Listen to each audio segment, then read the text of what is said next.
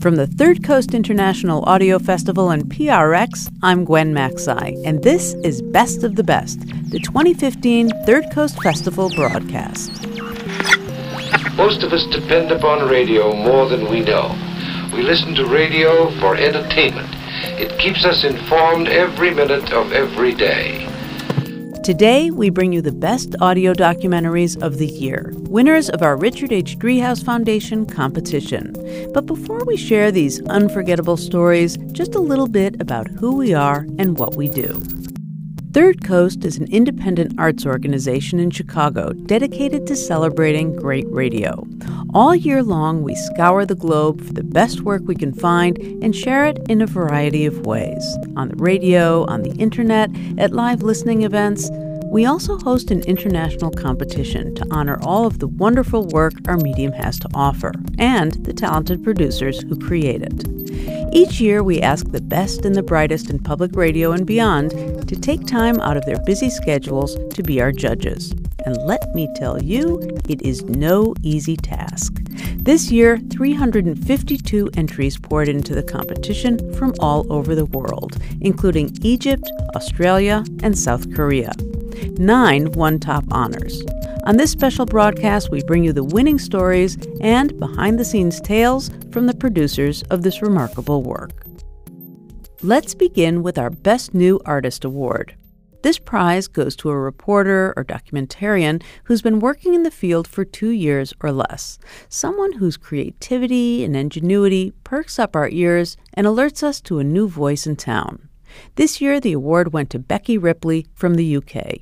Her winning docudrama chronicles one man's harrowing accident and recovery. So, yeah, um, my name is Tristan Sturrock. I'm an actor. And in 2004, I broke my neck. It happened in Padstow, which is a small fishing village on the north coast of Cornwall. And it's a place I've known all my life. It's very special here because they celebrate May Day. And my accident happened on the 1st of May 2004 on May Day.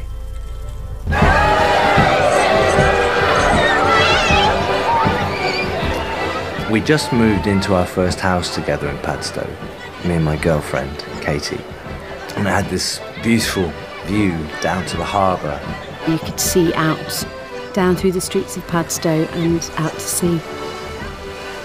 Everyone in the town was buzzing because it's the eve of May. People were coming from all over Cornwall to be part of this great big pagan festival. It's been celebrated here for, for centuries. May Day marks the death of winter and the birth of summer. The drumming had started, the streets were full of people. The whole town was decorated with bunting, with flags, All the first flowers of spring, primroses and cowslips. bluebells, forget me nots. And at the very heart of the day is the hobby horse. Well, in Padstow, it's known as the Obby Oss. Dances and he processes through the streets to the May song. And then at certain points in the dance, the Oss dies and then is resurrected again.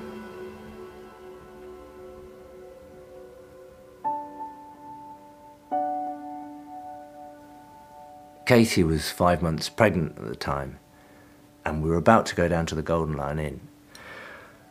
And she said, Look, it's fine, you go down without me, but just bring me back some chips. And he said, All right, I'll be back you know, within an hour or so. Yeah, I've got my phone, and no, I'm not going to get too drunk. I said, Don't get too drunk. Please don't get too drunk.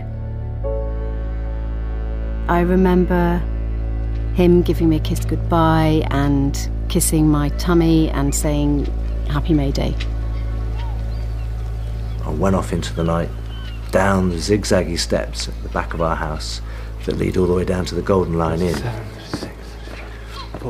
I used to count them, and there's 37 of them, which was how old I was at the time. At the harbour, all the fishing boats were in, and they're all just bobbing away and the lights were on and it was just it was magical. The whole place was full of expectancy and I was standing outside the pub looking at this thinking I'm going to be a dad. I'm going to be a dad. And I burst through the doors of the Golden Lion Inn with that feeling in my head. And that's how the evening started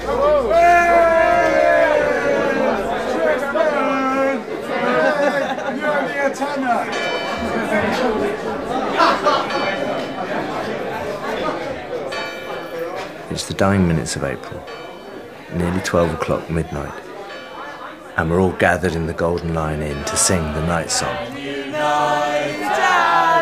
And we've been drinking, drinking, and this is the beginning.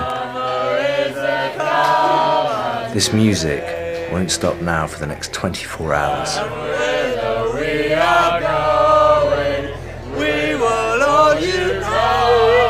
And I'm happily spinning like the Obby Oss and I'm on top of the world when suddenly I remember chips. Totally forgotten the chips. So, ran out the pub, across the cobble streets, past the chippy, and up the zigzaggy steps, thinking, what am I going to tell Katie? I don't have the chips, don't have the chips. I remember rolling over and looking at the clock, and um, I thought, no, I'm going to give him a ring just to see, just to see where he is.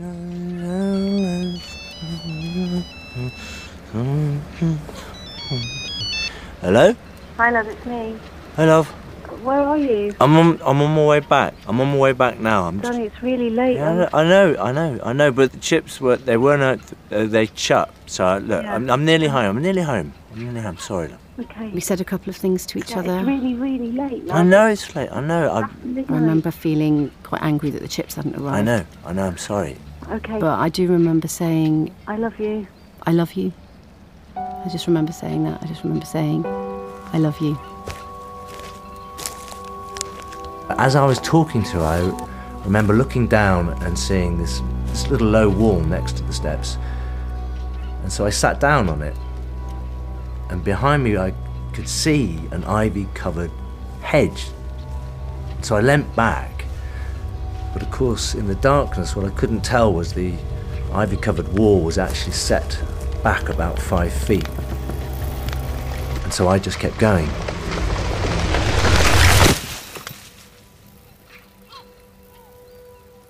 and I fell back 10 feet, head first, until I hit concrete. Tris? Tris? And then, Tris? and then the phone went dead. Tris, love? Can you hear me?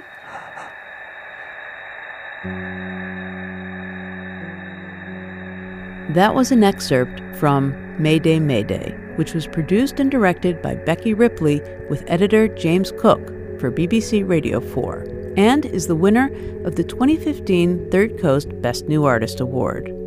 The first piece of radio Becky has ever produced, Mayday Mayday combines documentary storytelling with reenactments by the real people who were on the scene in a way we'd never heard before.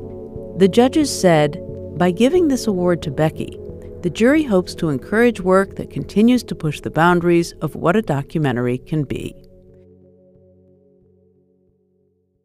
Sometimes radio does more than entertain and inform, it moves people to action. This year, the Third Coast Radio Impact Award went to a story that was doggedly and unflinchingly reported, digging up long secreted truths about child sexual abuse in the Catholic Church in Minneapolis.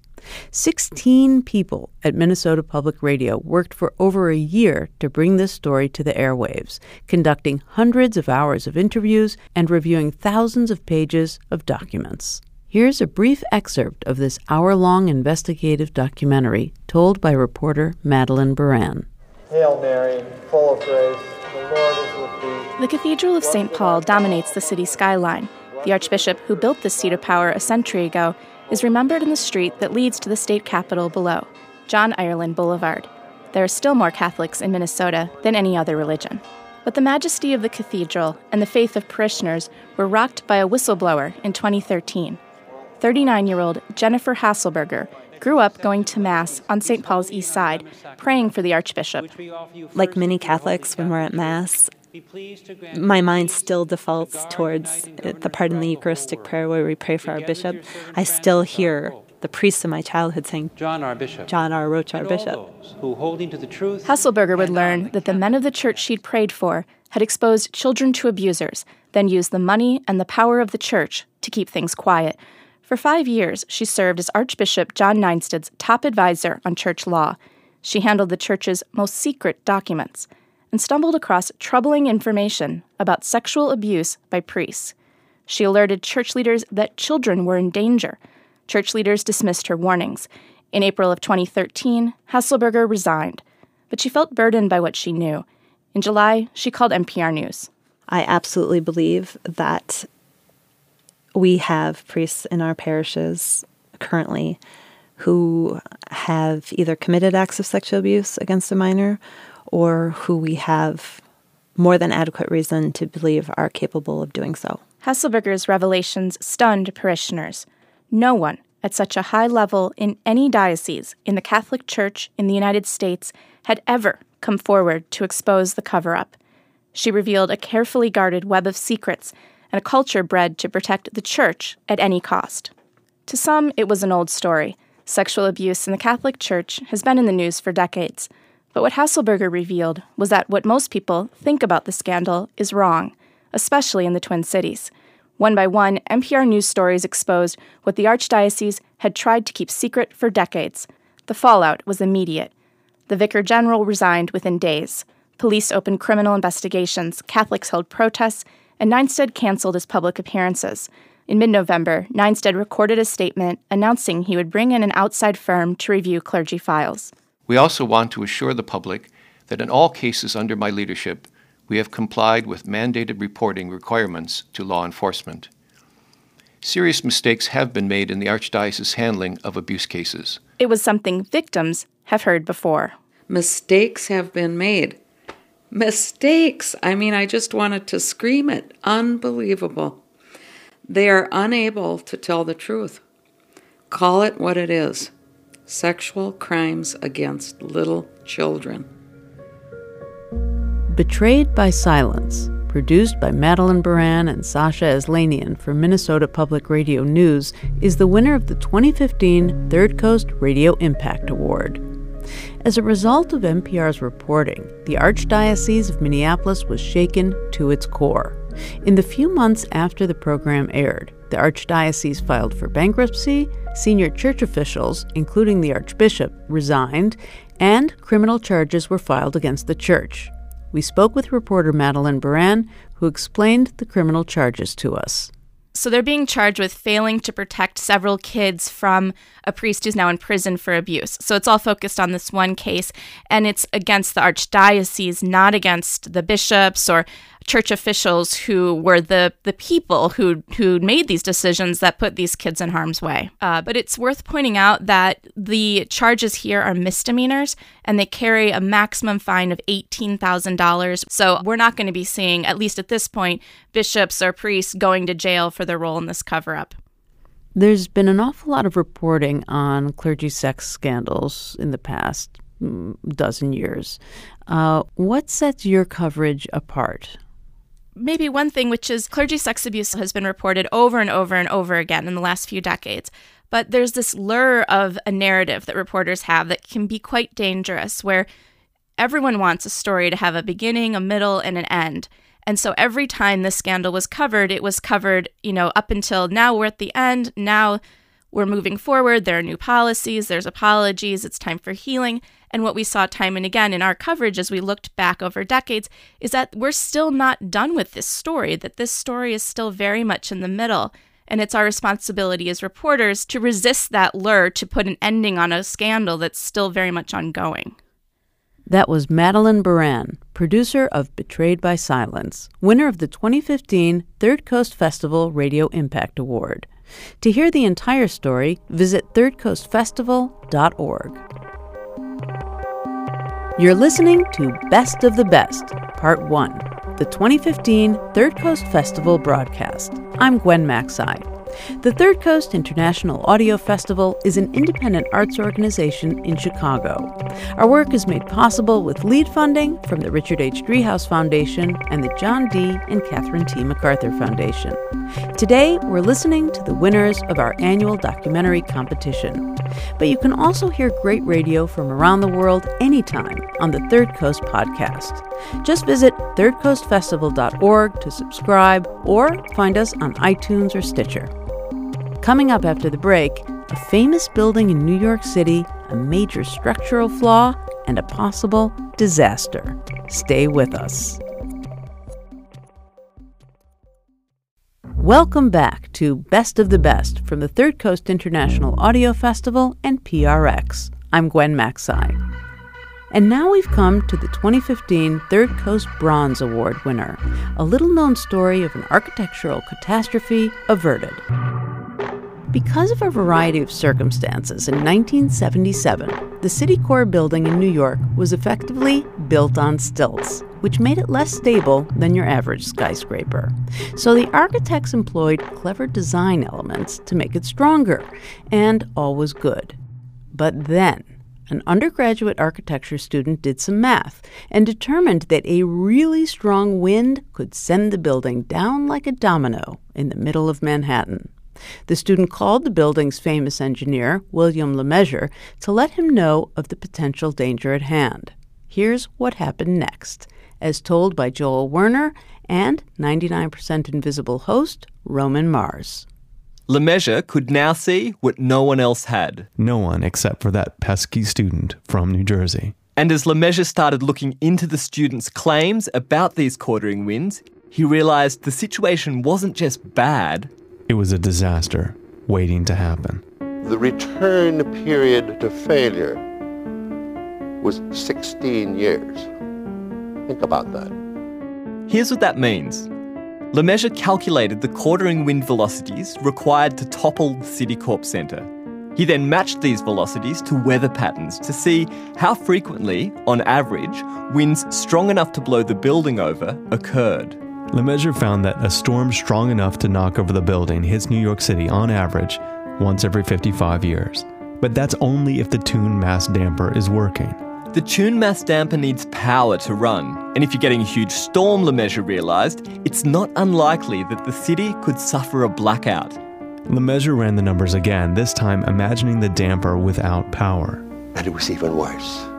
Without the damper, a storm strong enough to topple Citicorp Center hits New York on average once every 16 years. To put this another way, for each year the building was standing, there was about a 1 in 16 chance of a storm potent enough to take out the Citicorp Center.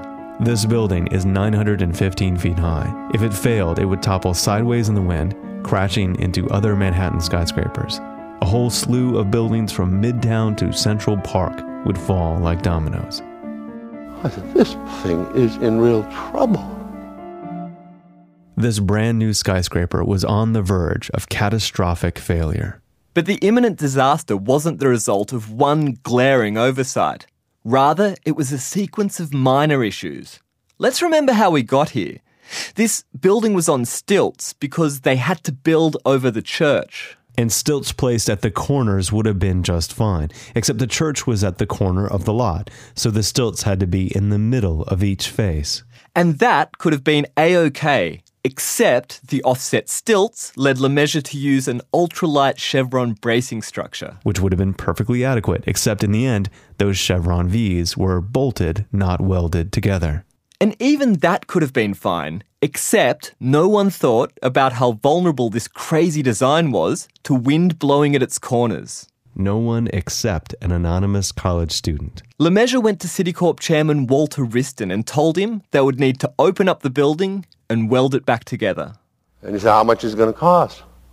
I don't think it's going to cost an awful lot. A million or two?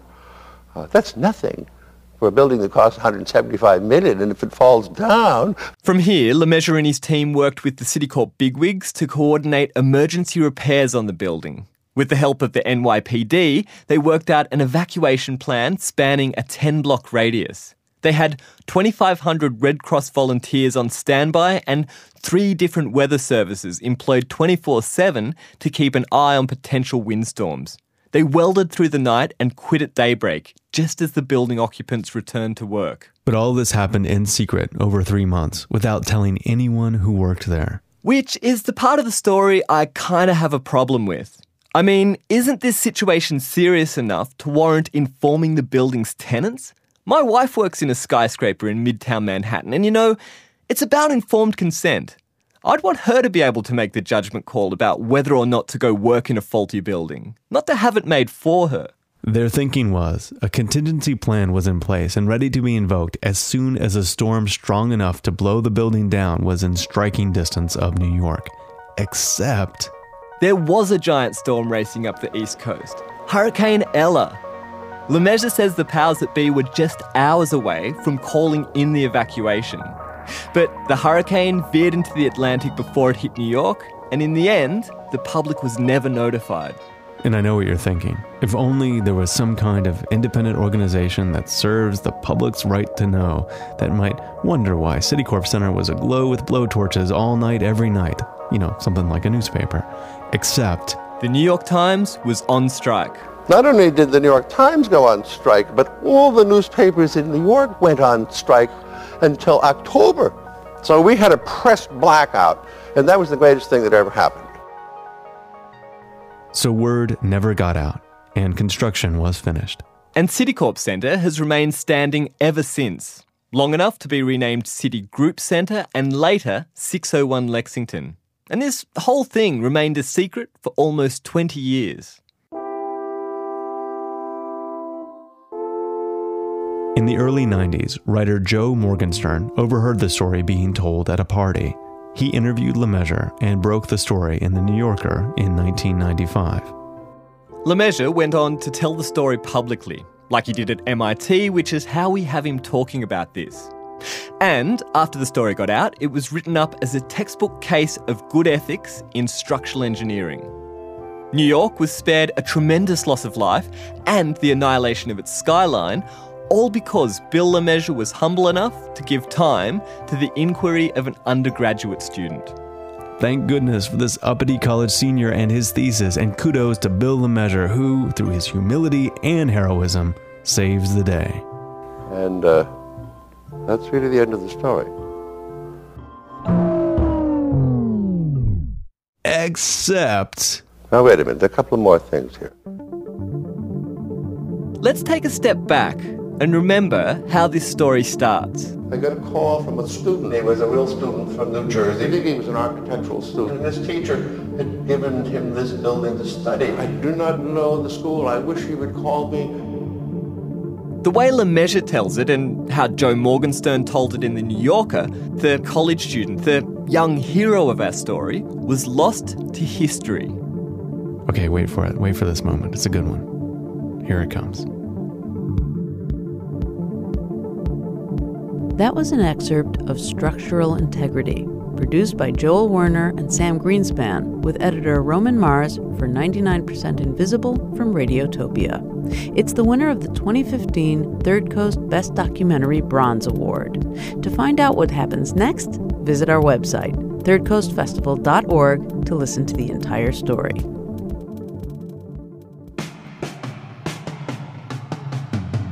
Last year, we created a new award to recognize a story beautifully written and produced that's also out for fun. This year's winner is an episode of Mystery Show, a podcast in which host and super sleuth Starlee Kine solves ungoogleable mysteries. In her winning story, here is the conundrum. A friend of Starlee's, a little known novelist, saw a picture of Britney Spears holding a copy of her book. The writer, Andrea Siegel, a major Britney fan, had to know how did she get it? Why did she have it? And most importantly, did she like it? This was a case for no ordinary detective or public radio producer, but Starlee Kine was up to the task. Her first line of questioning was to discover exactly when her client's love of all things Britney began.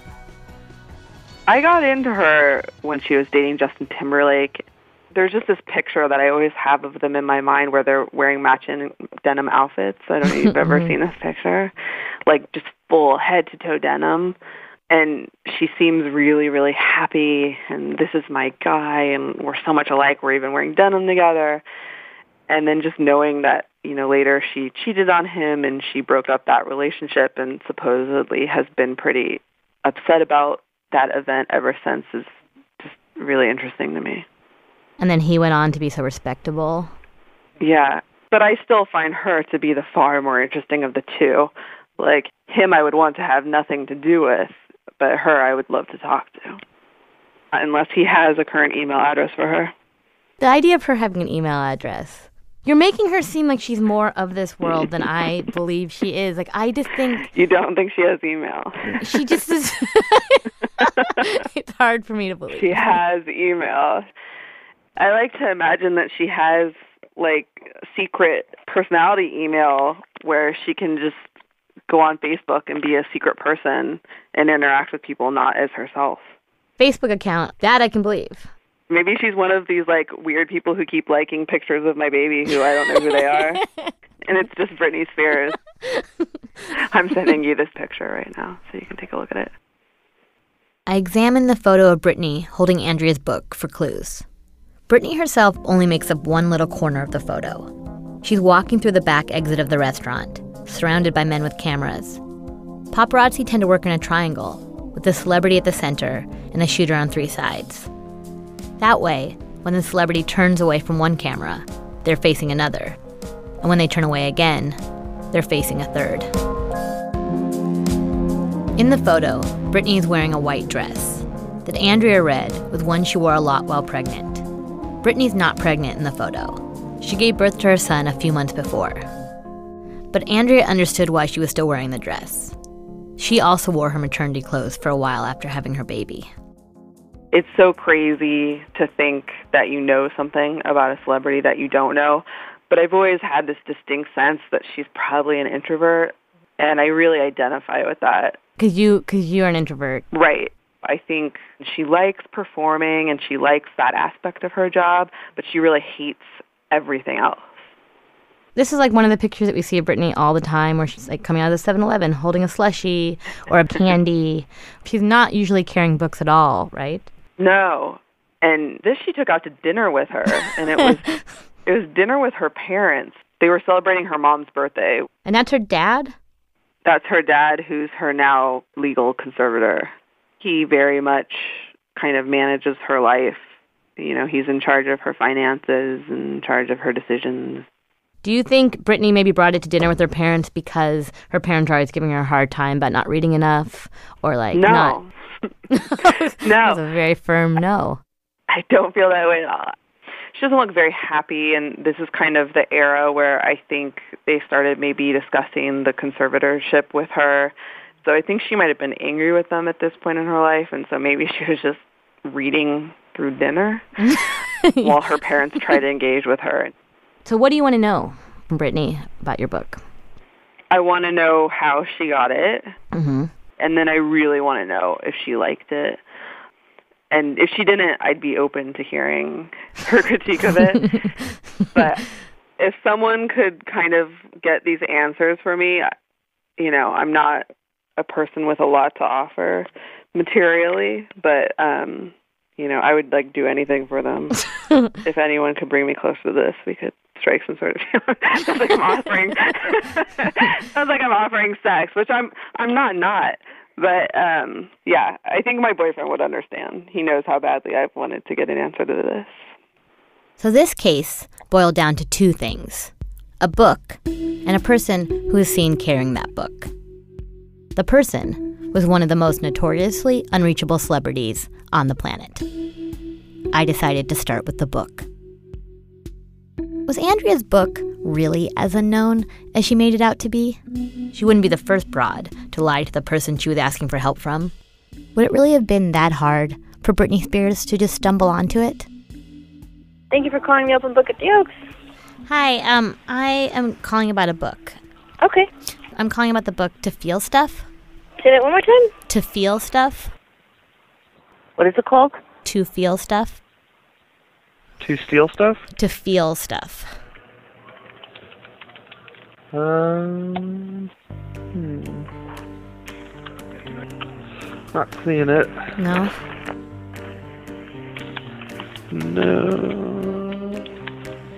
Have you ever heard of it? Uh, I haven't, no. What do you think it's about based on the title? Probably stealing. Even though, but it's to feel stuff, not steal. Oh, okay. What do you think it's about if it's called to feel stuff? Um, feelings?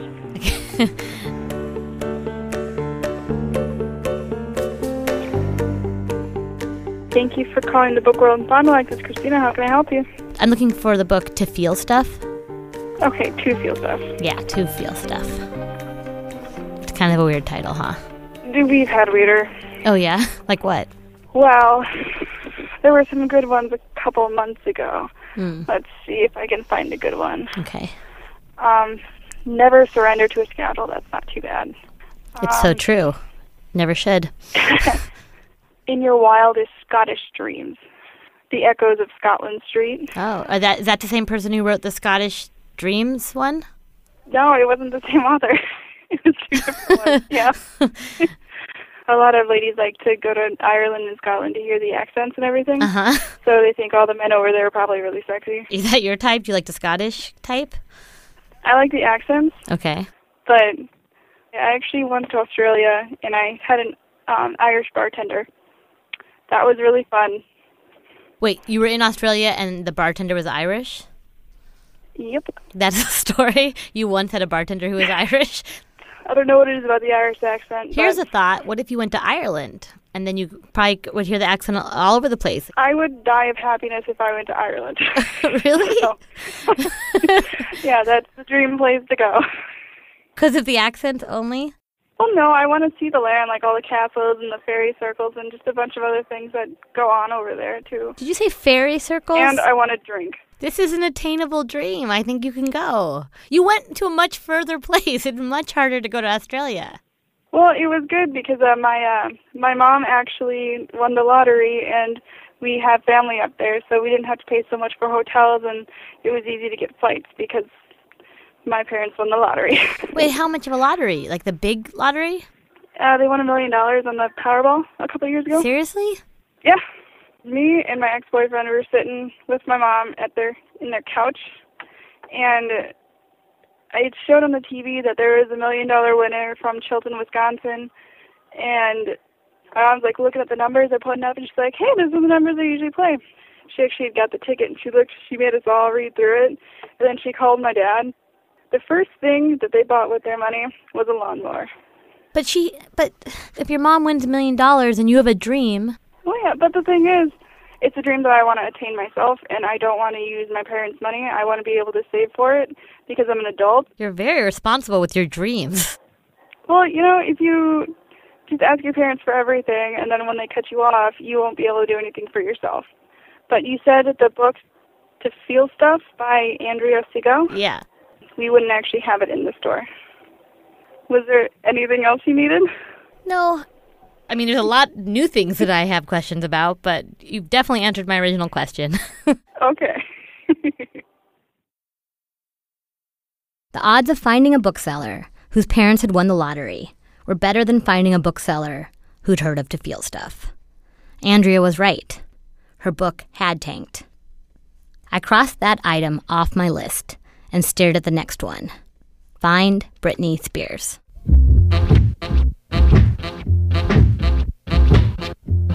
That was an excerpt from Britney, hosted and produced by Starlee Kine for Mystery Show from Gimlet Media.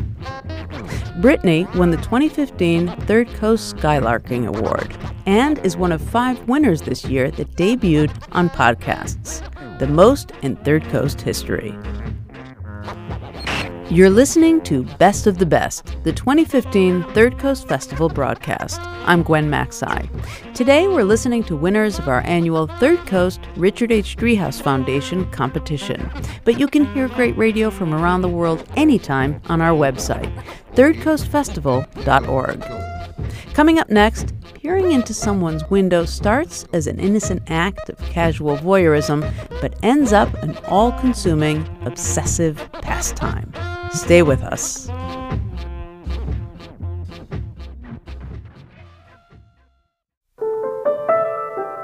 Welcome back to Best of the Best from the Third Coast International Audio Festival and PRX. I'm Gwen Macsai.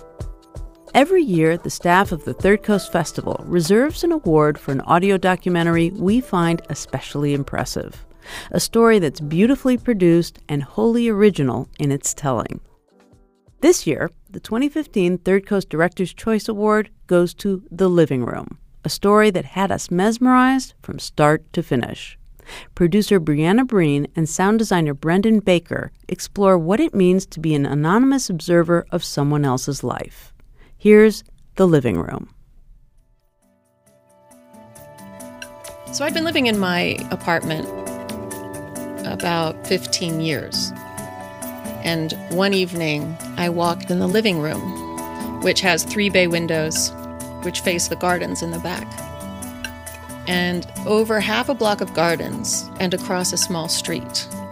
There was this bright window that I'd never noticed before. But it's at the exact eye level of my third floor apartment.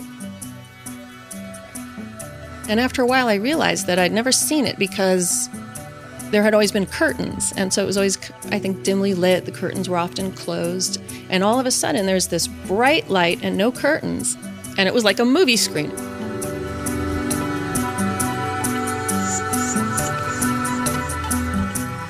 Fifteen years, and that window has meant nothing. I haven't even noticed it. And now it's all I think about.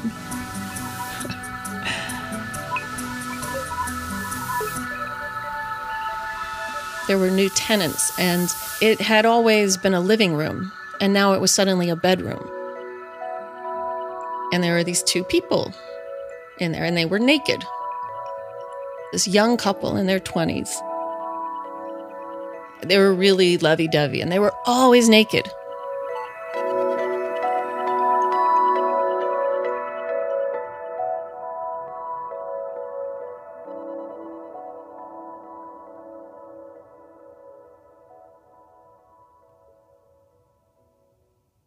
The thing is, they pushed their bed so that the head was up against the windows.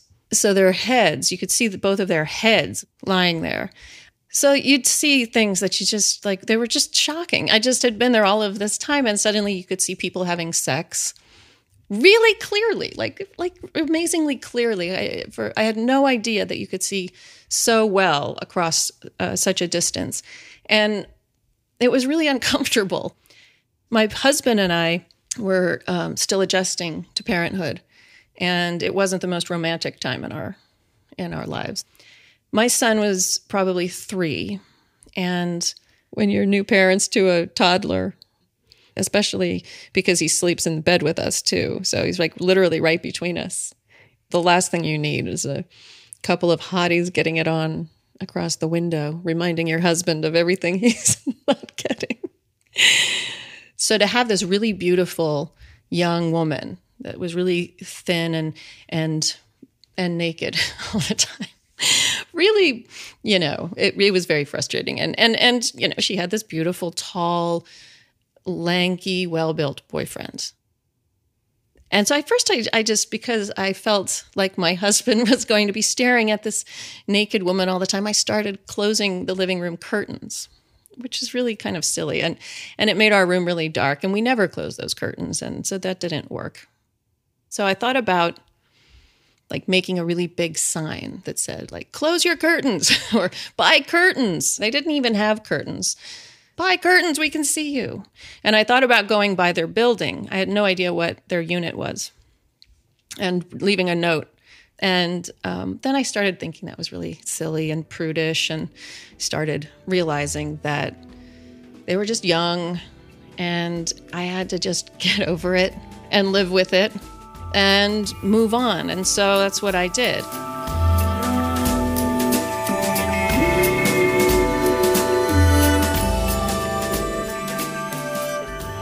We got really used to them.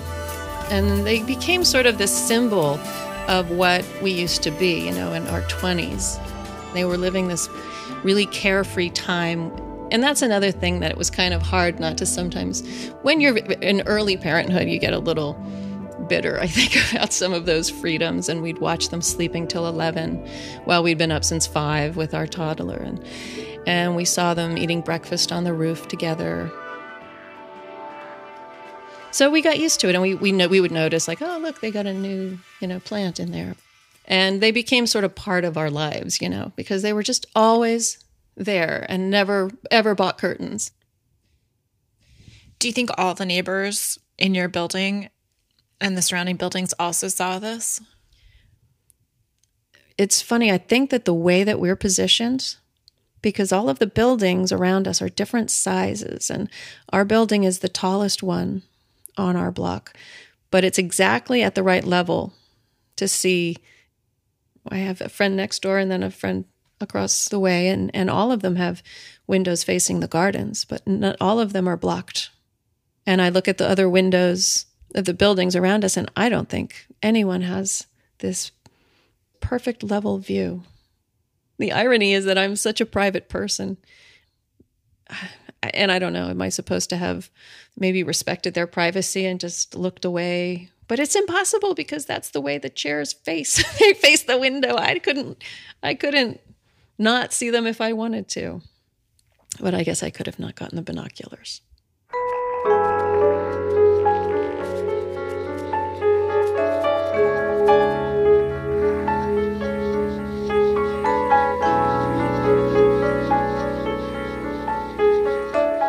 So time went by, and this is maybe a year and a half later, two years later. And I remember seeing their room, and the light was on, but it was empty. And I thought that was strange because it was five o'clock in the morning, and they never went anywhere early.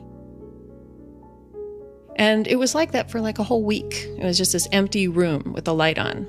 And I thought that was strange they they didn't seem to be there as often or maybe just she would be there and he was gone for long periods of time.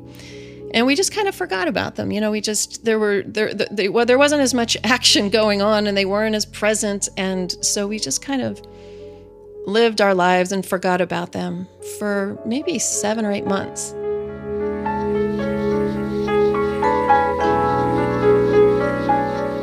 At the end of last year in December there was this night when my husband and I separately had both seen this woman naked sitting in the window. Kind of chubby, slump shouldered woman who was just looking down at the street. And we both thought it was so strange. Just couldn't figure out who she was and what she was doing and why she was naked. And uh, a few nights later, there was this young man standing right at the window by the bed. And he was skeletal. He was so thin and he was bald completely. And we realized it was the same couple. They had completely changed. He was sick. There was something serious wrong with him.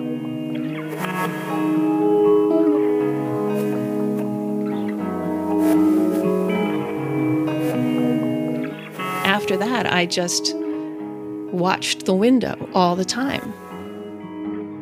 He would sit all day, he was there because I work from home. And I would see him all day in the bedroom, either lying down or sitting at the computer. And then after a couple of weeks, he was just lying down. And he was just there, and his bald head would be um, up against the, the pane of glass all the time. And she would be there and she'd come in and she would bring him things. But mostly it was just him there by himself. And sometimes he would have like his knees bent and you could just see how uh, skeletal they were. They were just bones. And sometimes he'd kick off the blankets and he was just lying there naked and emaciated. And then after a while, he was just always burrowed under the blankets.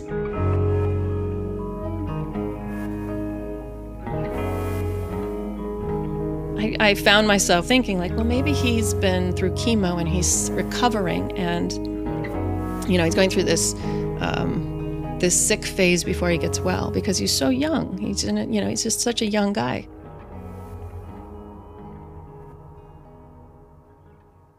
We had to go to Colorado to see my family for Christmas, and um, I worried all the time I was there. I, I thought about them, and I worried that he wasn't going to be there when we got back. I worried all the time about it. When we got back, about 10 days later, um, he was still there, but his head looked so much smaller. And, um, and there were a lot of people there. And then, and then I got out my binoculars. I got my birding binoculars. I'm not proud of it, but it, at that point, I felt so invested.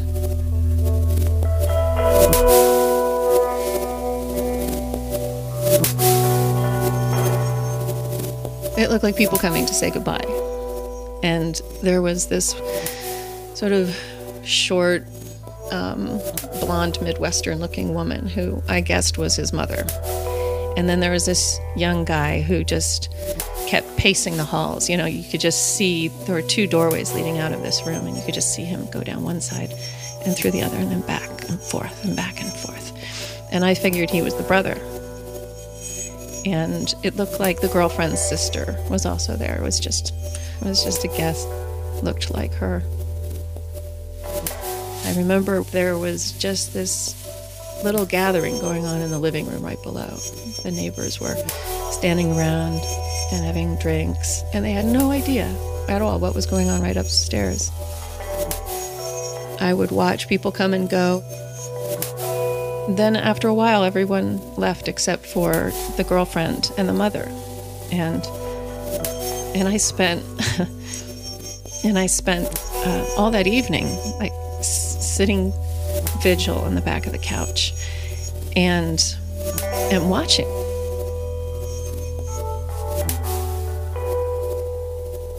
I remember the girlfriend lying beside him for a long time on her own, and she was just stroking his face so tenderly. It was so much affection that really transcends the kind of young love that you expect. All I could see was the top of his head all that time. And I remember later seeing her standing by the bed with the mother on the other side, and they were just all talking. And she put a hand on his forehead. She put the back of her hand on his forehead, and then she was wiping at her eyes. And you could tell that there was this, that there was this sense that something, that it was getting closer. Then I could see this reckoning where she she was wiping at her eyes and touching his forehead and wiping at her eyes and there were candles lit and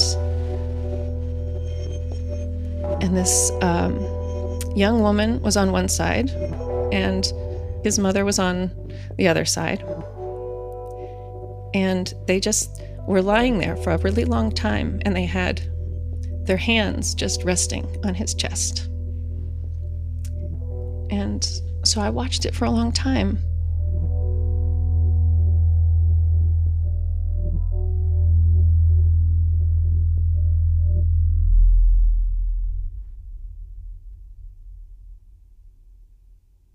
The mother and the girlfriend were lying on either side of him, and you could tell it was his, this was the end. I thought, now all that's left is the girlfriend and the mother, and inexplicably me me. Like I am one of the three people at the deathbed. They lay there for a long time and then they just got up and they went into the other room. and I realized that must have been the moment. All this time, you know, I always had this sense that, you know, they're they're going to break up. They're going to move out. Nobody that age stays together very long and and I had no idea. It was just like this beautiful love story. So the next day the next day, I got up and I went to the window first thing. And they were folding up blankets and stacking them on the bed. And I figured that he had been taken away in the night. And so I was in the kitchen and my husband called because he had he knew how obsessed I'd gotten with this situation and he said there's activity over there. And I came running and I got my binoculars and I looked and and realized that he was still there. He was still on the bed. His body was still there. And it was the coroner. So the coroner and his assistant came and they had these white plastic gloves on and they pulled his body to the edge of the bed and onto this white sheet. And I just remember the the lifelessness of it. It looked so shrunken. It almost looked like a shrunken rubber proxy of a body. So incredibly dead. they wrapped him in the sheet and they zipped him into a vinyl bag and they put him on this kind of gurney. They took the gurney out and I just had this very strange impulse and I ran and threw on my coat kind of over my pajamas and ran out to the street and ran to the corner and I got there just as they were hauling him out. They were carrying him out and the girlfriend was there. She was talking to one of them in the doorway and they loaded him into this van. And I realized that they didn't know me at all. Like I had, you know, I had no place to be there. And they looked at me. I remember the coroner's assistant looking at me like I was sort of a like a rubbernecker in the street, you know, looking at this grisly scene. And I realized that's that's what I was. I had no place to be there, and suddenly it all felt so perverse. So I went home and I felt very strange about the whole thing. Um, and I tried to tell myself that, well, I never wanted to be part of their lives. I wanted, I was the one that wanted them to put up curtains. I wanted them to, to shut the intimate stuff out. I, I was uncomfortable with it. I was the one that wanted out. And I started remembering all of a sudden the, when I moved to that apartment so many years ago, and I was in my mid 20s, that I had to share the apartment with a roommate because it was too expensive. And my bedroom was in the living room. And I remember how when I first moved in, I pushed the head of my bed up against the three bay windows. So so that in the morning I could see the sky. I had no clue. It never occurred to me that anyone could see me. That I remember that I felt like whenever I looked out the window, I never saw anyone. And I never closed my curtains either. Did you ever find out either of their names? I I never have found out their names and I looked through the local obituaries obsessively for weeks and there was never anyone that fit his description. There was never anyone young enough or that looked like him. Um, so no idea. I walked by their place several times, and there's only there are only numbers on the mailboxes and the buzzers, and there's there are no names. So I can't look up anything.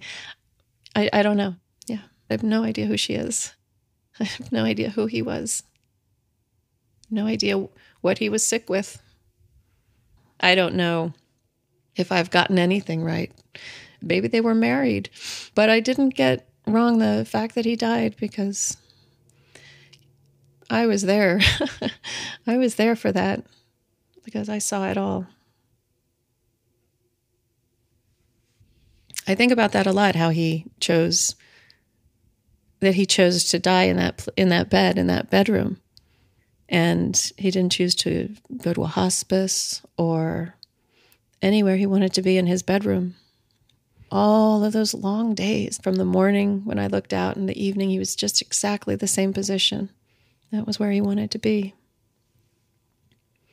And uh, it's where all of the happy times were, I guess, and the end times, you know. just a couple days after it happened, she was up on the roof with a friend doing doing yoga, and um, I've watched her lying around a lot. She went out of town, I think, for a bit, and um, she's still there. I have been watching her recovery, and instead of being this young woman, she looks totally different. She looks so changed. She just looks like this very um, experienced, world weary person. She has a job now that gets her up very early because I get up at six and she's already dressed and heads out at like six fifteen. And the other night, I saw her, um, and she was in her bedroom, and she um, was wearing this baggy T-shirt, and all the lights were on, and and she was dancing, just dancing around her room. So yeah, I I want her um, I want her to move on. This this young woman that I was so cranky and bitter about, you know, now she's now she's um, now I feel so protective and kind of maternal, you know. If you ran into her like at the corner market or something, do you think you could ever say anything to her? Yeah, if I ran into her, I wouldn't say a thing. what would I say? I've been watching you through your window. How creepy would that be? um, yeah, no way. She doesn't, you know, she, she doesn't know that.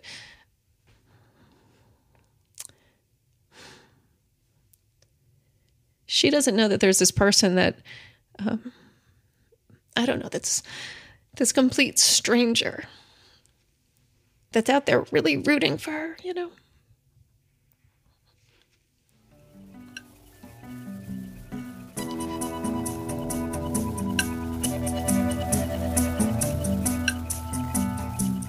That was The Living Room, produced by Briana Breen and edited and sound designed by Brendan Baker for the podcast Love and Radio from Radiotopia. We spoke with producer Briana Breen, who feels the story is about Diane, the narrator, and the one doing the watching. But she also feels it's ultimately up to the listener to decide if the piece is about the seer or the seen, about voyeurism or empathy or both. But Briana says the living room does speak to a greater good. You know, none of us knows the depths of um, others' life experience or what they're handling. And, you know, I think just taking a moment to recognize that and that there there could be something going on for somebody that we're not aware of is kind of an important moment to take. And I and I think it puts things into perspective. You know, what Diane went through and what the the people that she witnessed went through. And I think just witnessing each other and having some sense of compassion for the people that we pass on the street is important and it can be meaningful. Briana Breen, producer of the 2015 Third Coast Director's Choice Award. We hear things all day long, but when we take the time to actually listen, the world cracks open like an egg going sunny side up. So much sound, color, timbre, and texture spilling joyfully into the world. We capture the best and reserve it just for you. We hope you've enjoyed it. Thanks for listening.